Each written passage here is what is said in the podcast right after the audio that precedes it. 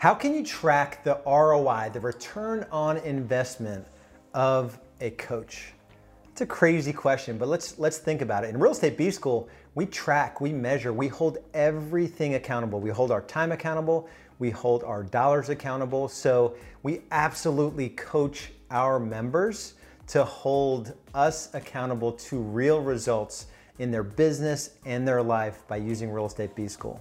If you're at the point in your journey where you want to surround yourself with some folks and challenge yourself, make sure you stick around to the end of this video. I want to invite you into our next challenge where I will personally coach you, train you, hold you accountable, push you to another level of revenue and profit in your business while having more time and freedom to be able to impact in areas of your life that matter, honestly, more than real estate. If you like these videos, give us the thumbs up and make sure you subscribe to the channel and turn on notifications and also leave us comments.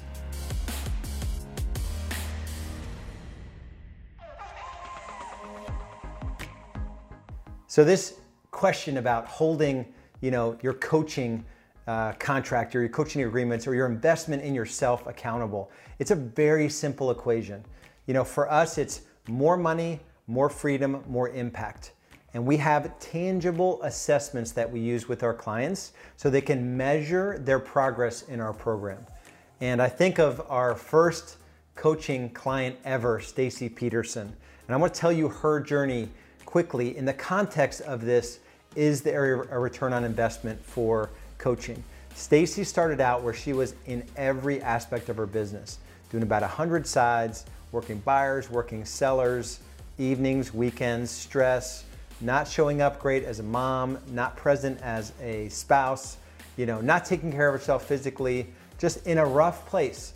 And it came down to the fact that she was following others that weren't really interested in the specific tangible metrics around the success of their program. There was a one dimensional focus, it was on more homes. So while she was selling more homes, she was not living a life of meaning. So she had a little bit more money, but no freedom and no impact.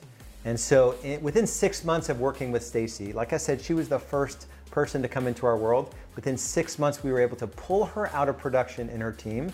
So to stop working with buyers, stop work, working with sellers. She tripled her business within a three-year period, went down to two days a week, was came on as one of our coaches. Now she runs the entire operation. She actually sold her real estate team for a seven figure valuation in a market where that had never been done before.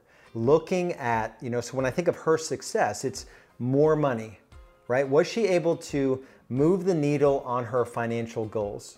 And we track that on a monthly basis. We literally track net worth on a monthly basis. So that's number one, more money. Number two is more freedom.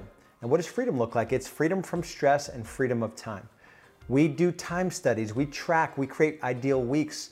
We put ourselves in a position to do more impactful activities so we can work less hours. Right? Stress, we do personal wellness assessments on a monthly basis. So you can actually track where you're going in your wellness, in your sanity, your emotional well-being, your spiritual journey. Right? This is not just about selling more homes. And then we talk about more impact, right? How is Stacy showing up as a mom? How is she showing up as a wife? How is she showing up as a daughter in her community, in her church? Right? These are things that she can tangibly measure. So when I ask somebody, hey, how is that going? What's the return on investment of that thing you're spending money on? Kind of easy if it's a lead source, you know, right? If I'm spending X dollars on paid search leads, you know, it should be leading to this many appointments, to this many clients, to this many closings. It's a pretty easy calculation. Sometimes we tend to get stuck in a rut with a coach and we're really not getting results in the areas that you're measuring it against because they haven't taught you how to measure the impact that they're having. And so if you're with a coaching organization and you're sort of wondering if you're moving the needle in the things that matter most to your business, use the, the more money, more freedom, more impact equation, right? Am I making more money? Are they challenging me to track my net worth. Most coaching programs don't want to because they're focused on top line, not bottom line. Big distinction, right? More freedom, right? Am I working less hours? Am I, am I sort of more available and free in, in, in my time and my emotional sort of showing up, you know, in, in terms of my stress? And then when I think of more impact, am I showing up more present in my family and the things that matter uh, more than all this other other stuff? You know, no one's going to care at the end of your earthly days how many homes you sold. You know, same was true from for my journey where you know 4,000 plus families served.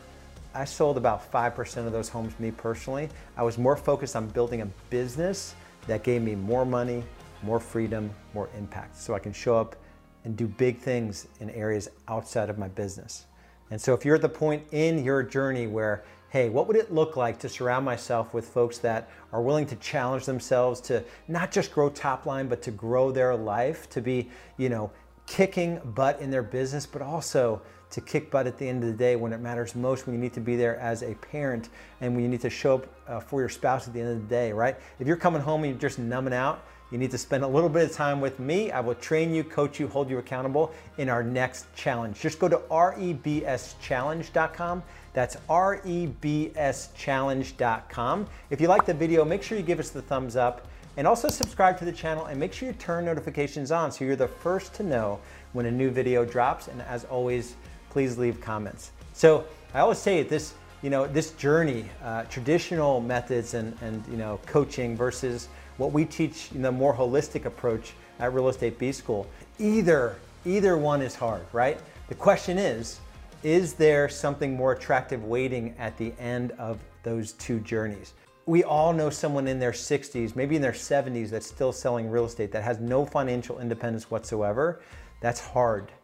That's hard to have no exit strategy from real estate. The path that we teach, it's to require you to learn new things. It's to require you to surround yourself with people that are thinking a bigger game. They're willing to get uncomfortable, right? And so it's just a different game. It's challenging, right? But it's a fun journey.